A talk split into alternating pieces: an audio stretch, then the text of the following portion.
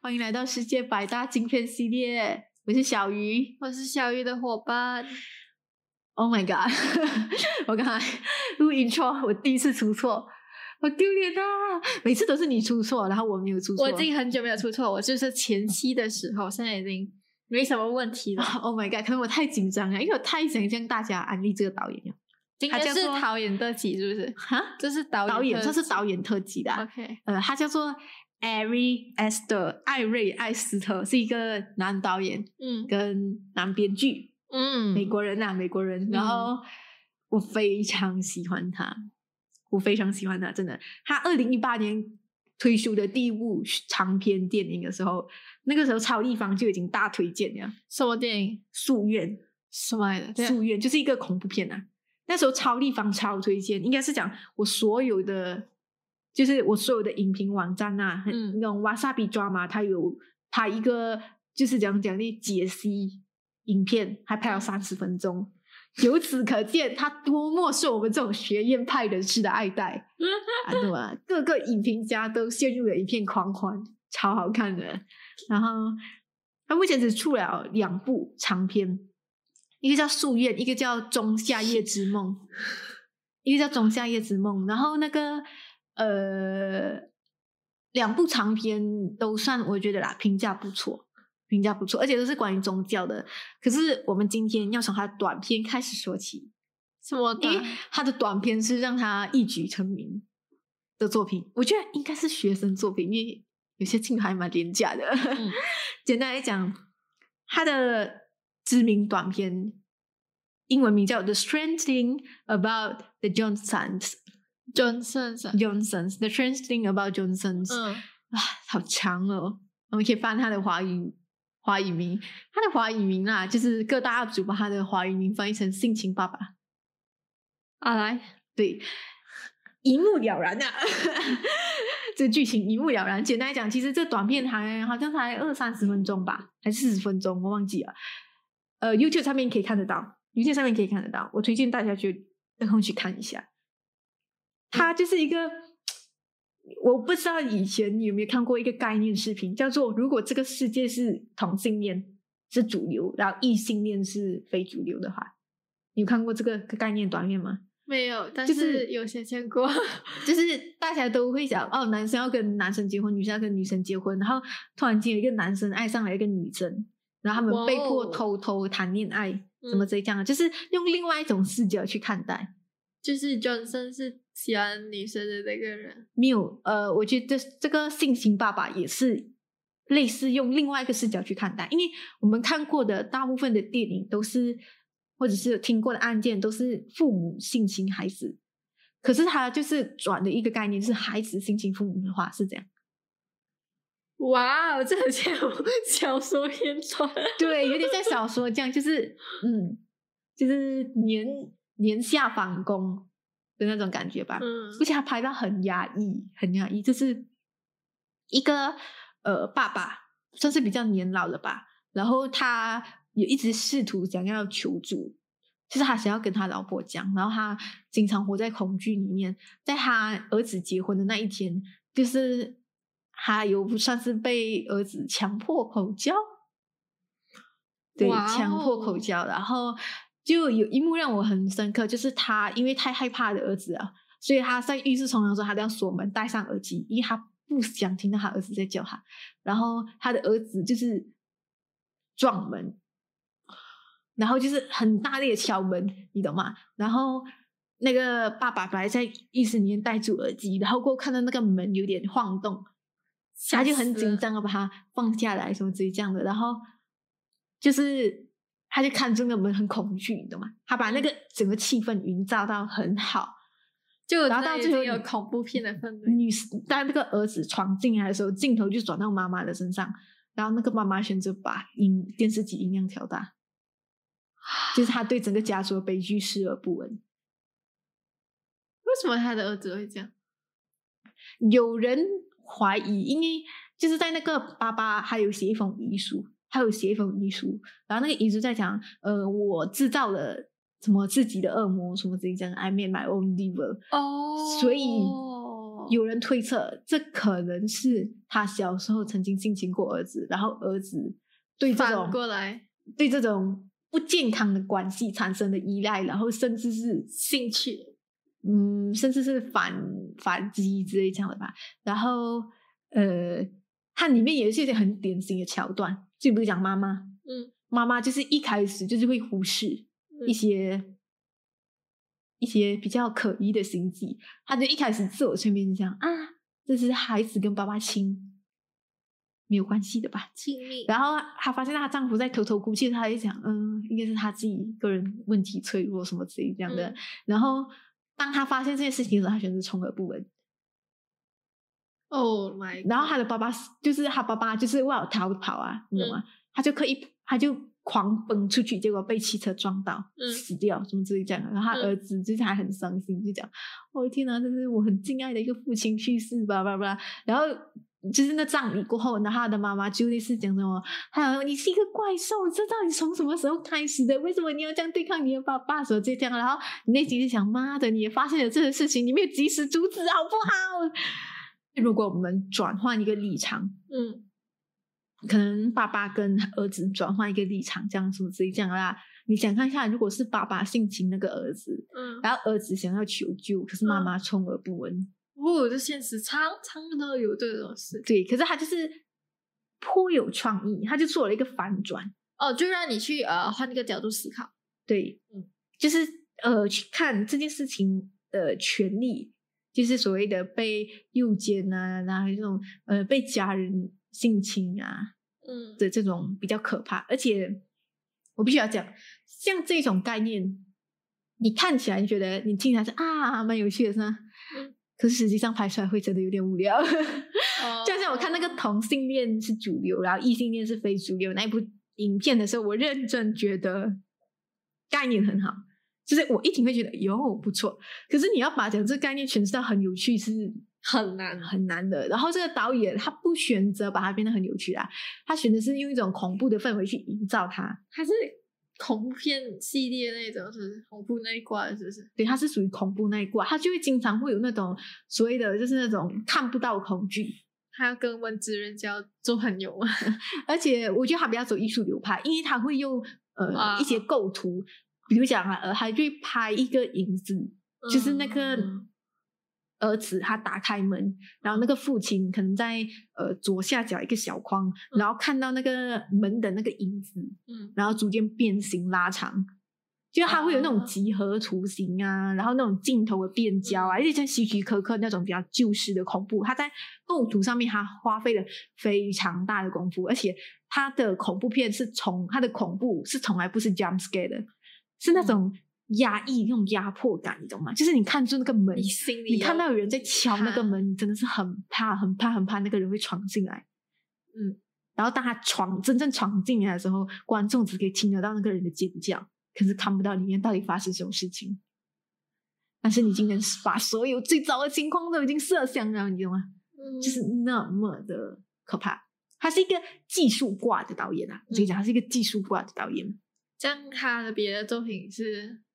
然后他现在拍拍的几部短片，我都找不到什么资源。啊 啊 有然后我们现在直接跳到他讲的首部长片，就是二零一八年的《夙愿》。其实这《夙愿》延续了他的风格吧，因为其实他非常喜欢拍家庭类型的，嗯，可能呃家庭类型啊、亲密关系啊，我不知道他是受过什么家庭创伤啦。我看 Wikipedia 他的家庭好像没有什么我创伤诶，可是据说这个是《夙愿》是他的真实事件改编。嗯大概就是讲他所经历的真实事件。我不知道他讲经历的这些事件，然后简单来讲，就是他的妈妈是一个邪教，嗯呃，不是妈妈，应该在这边应该讲奶奶，为了那啊个关系比较理性一点，奶奶。然后他的妈妈就是嗯、很想要疏远他的那个奶奶，到最后后就是呃，到参加葬礼的时候，他他妈妈上台致辞的时候，他有点不情愿，就讲哦，我妈妈是一个不错的人，然后就嗯随便这样很敷衍，就这样讲了。嗯类似这样这样的啦。然后他慢慢的发现到，就是有冤魂存在，嗯，就是因为他的奶奶是拜那种什么萨坦的嘛，啊萨坦的，所以那些萨坦就是用他的孙子孙女来做祭品，用孙子做祭品，用孙子跟孙女做那些恶魔的祭品所以这样那种感觉。啊，我不要剧透太多，因为它也是一个蛮难剧透的故事啊，因为它的故事线比较复杂，很很难解释。它不像一般的恐怖片，就是剧情简单，它真的是一个很复杂的故事，可以看得出他在编剧上面的功力，还有最重要就是它在恐怖片的那种运用的手法，嗯恐怖片运用的手法，有一幕让我还蛮震惊的，嗯甚至让我有点吓到。他没有 jump scare，可是让我非常的惊恐。我甚至可以把它列为就是我看过最恐怖的片段前五名。哦，简单来讲，就是有一天他哥哥出去，哥哥跟妹妹一起出去玩，妹妹还很小嘛，嗯结果妹妹不小心在呃夜 party 上面吃到会过敏的东西，所以他哥哥就啊紧急带她去医院。嗯，可是因为那个妹妹她呼吸不顺，嗯所以他就把头伸出去，嗯窗外就开始急喘。结果因为哥哥把车开的太快，就撞到车，然后就这样子，就他的妹妹就伸出头嘛，所以就、嗯。他哥哥就砰的一声，听到那个电线杆的那个声音说这个，可是他哥哥没有回头，电视那个画面也没有拍到他回头，他也没有拍到他回头，然后你就看到哥哥停在那边，驾车停在那边一段时间，那他也没有看身身后镜，你知道吧？他是拍他的哥哥的正面，然后你就嗯看到哥哥就慢慢就那个镜头的那个转的感觉，就是可以让你感觉到那他啊路灯回家，他倒在床上怎么？睡觉，就是他没有睡觉，他就倒在床上，他就不可置信，你懂吗？他就打算他不愿意去看讲面对发生了什么事情。嗯我跟你讲，这个这个画面非常真实，因为有时候我不小心做错了东西，我就想，OK，let let me，明天我再处理，把它留到明天吧。这一切只是一场梦，我要回去睡觉。对，大部分都是这样，而且我觉得导演做一个非常刻画的处理，然后你就发现，就那个男主角就倒在床上嘛，然后这个时候就突然间听到他的妈妈就出现，他就讲：“哎，儿子，你妹妹去哪里了啊？怎么这样啊？你们昨天的几玩到几点才回来啊？”然后他的妈妈就听得到那个声音，妈妈讲话声音，然后一直看拍到那个儿子的脸，然后就那儿子就听到外面传出一声尖叫，然后他妈妈就那边崩溃讲。不，不要！是发生了什么事情？就是你已经知道那个妈妈看到车上的尸体啊，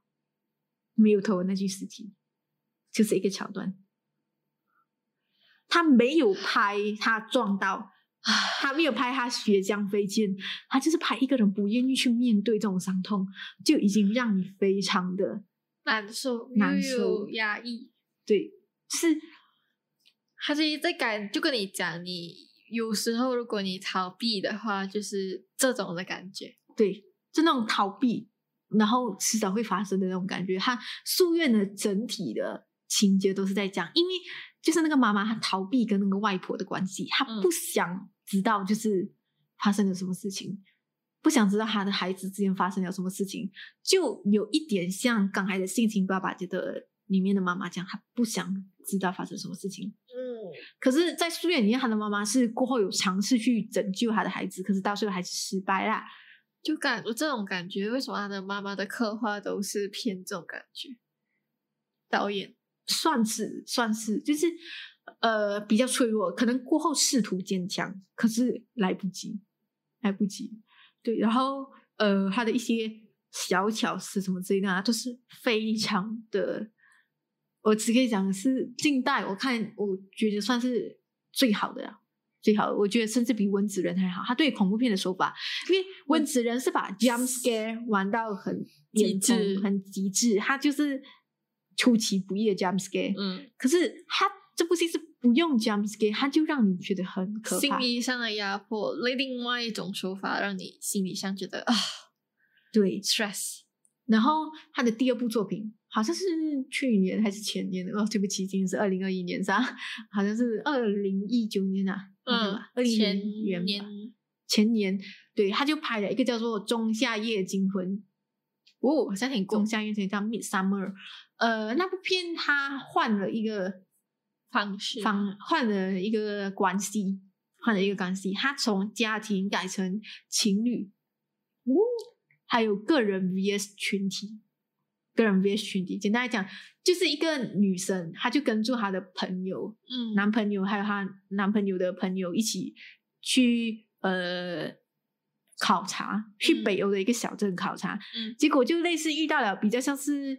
维京人那种原住民这样那种感觉，你懂吗？嗯而且你知道，像那种北欧人吼，嗯他们都还蛮残忍的，因为他们是你知道的那种比较战斗民族，他们就如果你活到一定的年纪，他们就让你去死。就可能你今年六十岁了，哦他们觉得你已经应该哦到了那个，你人，你已经人质已经，时间到了，命数已尽。对，然后他们是没有个人生活的，他们就睡在一起。嗯然后如果有一个人伤心，全村的人陪着你一起哭。哇，这个很压抑的，就是来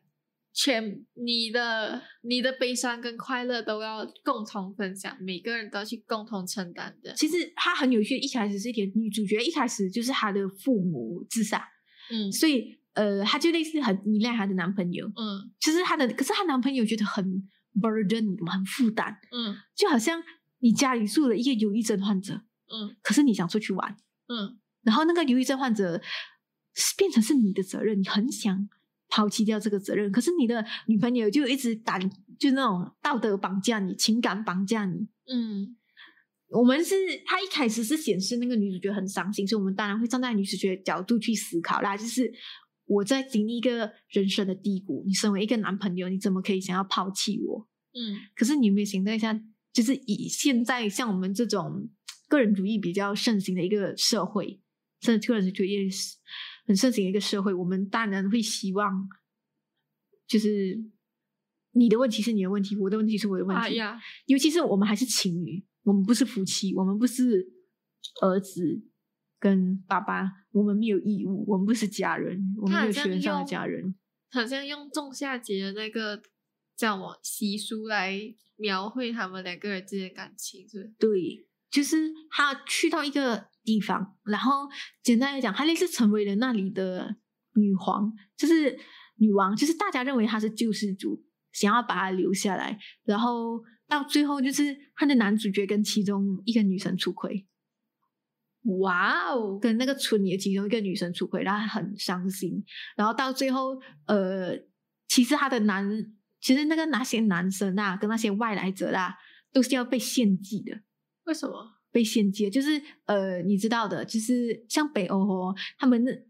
会献祭七种动物啊，我忘记几种动物了。嗯那些动物哦，以前是有什么猪、鸡、牛、羊什么这一档，其中一个是包括人。啊，可是过后这个习俗慢慢被废除了啦。啊可是在这个电影里面，因为他想要拍是原住民家，所以他们又把这个习俗重新搬上来，他们要献祭一个人。嗯，然后女主角选择献祭了她的男朋友。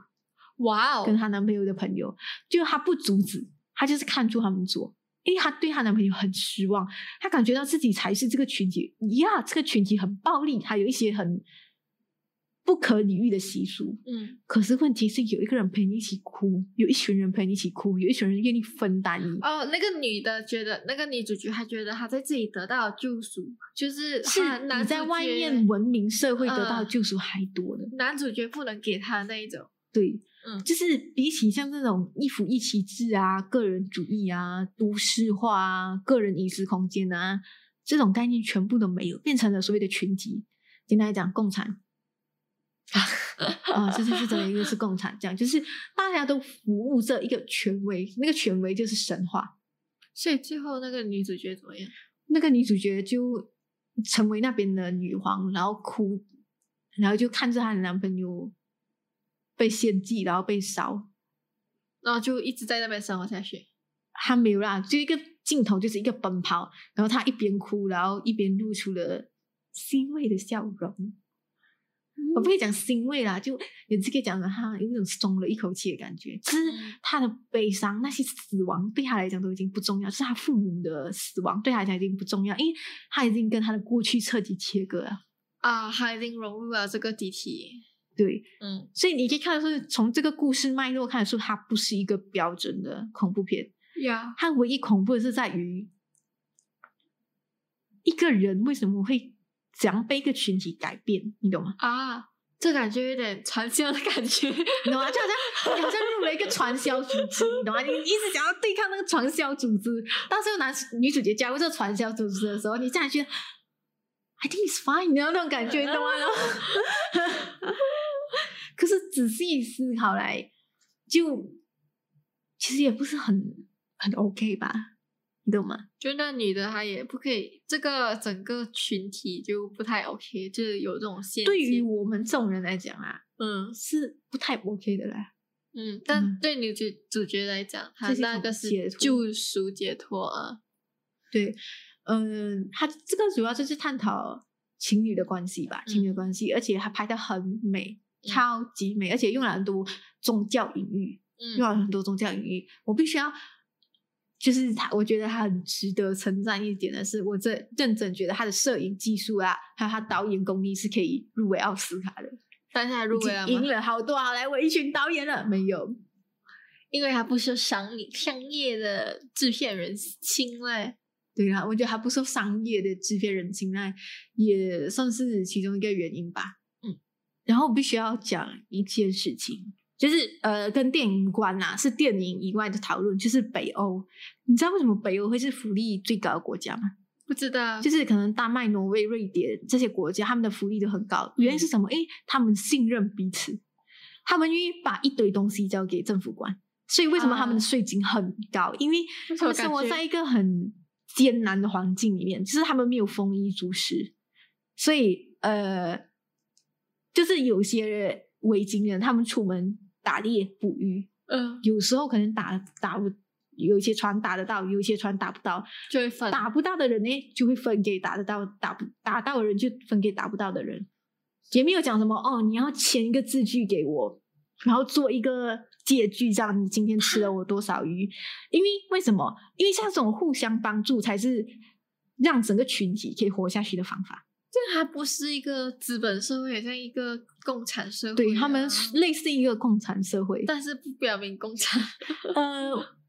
讲讲呢，他们的共产社会是建立在很久以前就有的信任基础上。嗯，因为他们的族群就是这样，他们不是突然间被改变的，像中国跟俄罗斯，他们是过后才有这个东西。嗯嗯有一个思想好像，是因为北欧的生活方式本来就是这样，他们本来就是一个团体的，嗯然后依靠着彼此信任才能互相活下去。嗯所以你对于可能北欧人讲，啊，你不觉得你交税很高吗？你不想要逃税吗？他讲他们就觉得哎嗯 OK 啊，交税是很理所当然。OK 就对，为什么我们要逃税呢？这是一个信任问题。嗯他们就选择信任彼此。嗯呃，当然，呃，杀掉一些比较弱小的人，这点是呃比较不文明的啦。我跟你讲，他们可能看到一个孩子没有什么几率活下去，他们就可能丢海里这样，然后或者是看到一个老人家已经没有什么，哦他已经、他已经确定无法对这社会做出功用的时候，他们就可能把那老人丢掉之类这样的。这他们那我记得北欧应该有安乐死吧？呃，有些地方有，嗯，所以有些地方有，所以就是这种团体生活跟美国个人主义的碰撞哦吼啊，我们不要讲到传销组织那么难听啊，就它是真的是就是会让你去思考，就你会想要选择哪一种生活方式？嗯就我我问你啊，我问你，就假如今天你可以切割一切，你活在一个世外桃源里面，然后在世外桃源里面，就是大家一起笑，一起哭，然后呃每天都可以去那边摘花啊，然我后不要，什么之类这样啊，然后你做啊噩梦啊也不会这样啊，然后大家你没有所谓的真正意义上的爸爸妈妈，因为大家都是你的爸爸妈妈，不要，我要有自己的小秘密。你要有自己的小秘密，自己的小小房间，这样你不想要睡在一个大通铺这样啊。我不要，就感觉我自己哪怕哪怕还是一个世外桃源，什么、啊、四季如春啊，然后有什么桃花林这样啊，我感觉这种生活一点就是来挑战性都没有，就跟人类的这样怎样讲，人类的惯性有点不一样。嗯，会吗？人类其实就是他，我觉得我们生活在一个很畸形的社会嘞，因为你想看一下，你要去想哦，十年过后我要怎样，我的就业前景。Oh my god！现在的房价升的那么快，我又买得起房子吗？但是你一定是会有这些来疑虑，或者是压力，或者是一个动力，或是它转换成一个动力啦，你才会继续生活嘛。This like，如果你在一个很无忧无虑的环境下面，你什么都不用思考，你只要去摘花，你就有东西吃，你不用去思呃你的面对痛苦什么之类的。对，你也你也就算你的痛苦有痛苦，你也可以给大家分担什么的，就是对我们来讲是无法想象吧。对，而且你的你在里面不可能会有什么怒啊、哀这种情绪，因为你是来大家一起很 happy 的生活，会有什么怒跟哀？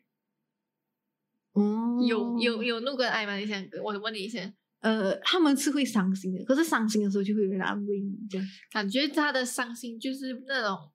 太小的伤心，就很像我们现在的生活，你发现你的喜怒哀乐是有一定，就是有时候是一个很小的难过的事情，一有时候是一个很大难过，让到你，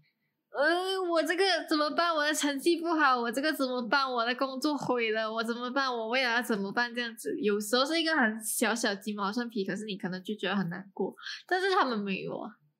哦，就是你觉得越难过是你人生中必要的东西啦。就是，其实我觉得女主角她是在一个太难过，然后又没有人拯救她的情况下，啊，她就选择另外一种生活方式。其实我觉得跟宗教是一样，就好像 洗脑，不是洗脑，不是洗脑，就好像、呃有点像洗脑，可能一些老人家，他们觉得啊人生没有什么感，没有没有什么没有什么期望啊，就是他觉得神可以救他这样子，对他们就渴望另外一种生活方式去拯救他们。就是遇到这种东西，要么就是自救，要不然就是别人救你，要不然就是信神，神救你。也不不是信神，他们不是信神，就是他们把希望寄托在另外一种生活方式上面，啊。寄托在另外一种生活方式，然后刚好另外一个生活方式向你敞开怀抱，你就这样进入了他们的怀抱那种感觉吧。所以总结来讲啊，总结来讲，其实这个这个导导演演他没有进入镜片行业，他的他的戏都非常的有就是两极化的评价，可是、呃，因为没有太多血腥画面，再加上探讨的议题也算是大众老少咸宜，就每个人都会遇到，所以也没有讲可能他会被禁什么之类的。嗯。啊。所以，可是我真的很想讲这个导演，因为我觉得他的作品是非常有意思的，嗯。可以引申出非常多的思考，嗯，这就强烈推荐，案例，强烈安利，嗯，大家可以去看一下。我们两个电影还有一个短片而已吗？YouTube 还没可以看到哎、重点是你的百大到底要几时能做得完呢？如果你啊，你中途嘞做得完的啦。确定吗？现在我们才做了几部，都还没有到一百的啊、都还没有十十部出头呢。放心，现在已经一定可以做完的。哼，我们下一期我就开始讲我唾弃你的坟墓。我不知道你有没有经过这个，没有就经典的，就是女生被强奸然后反杀，哦吼，这样很爽。嗯，爽。然后还有三部曲啦，然后又有三部曲又有三部曲啦，累啊这个就是越拍越难看的那种。啊反正第二部好看一点，过后越拍越难看。OK，我们下一期再讲。OK，拜拜。拜。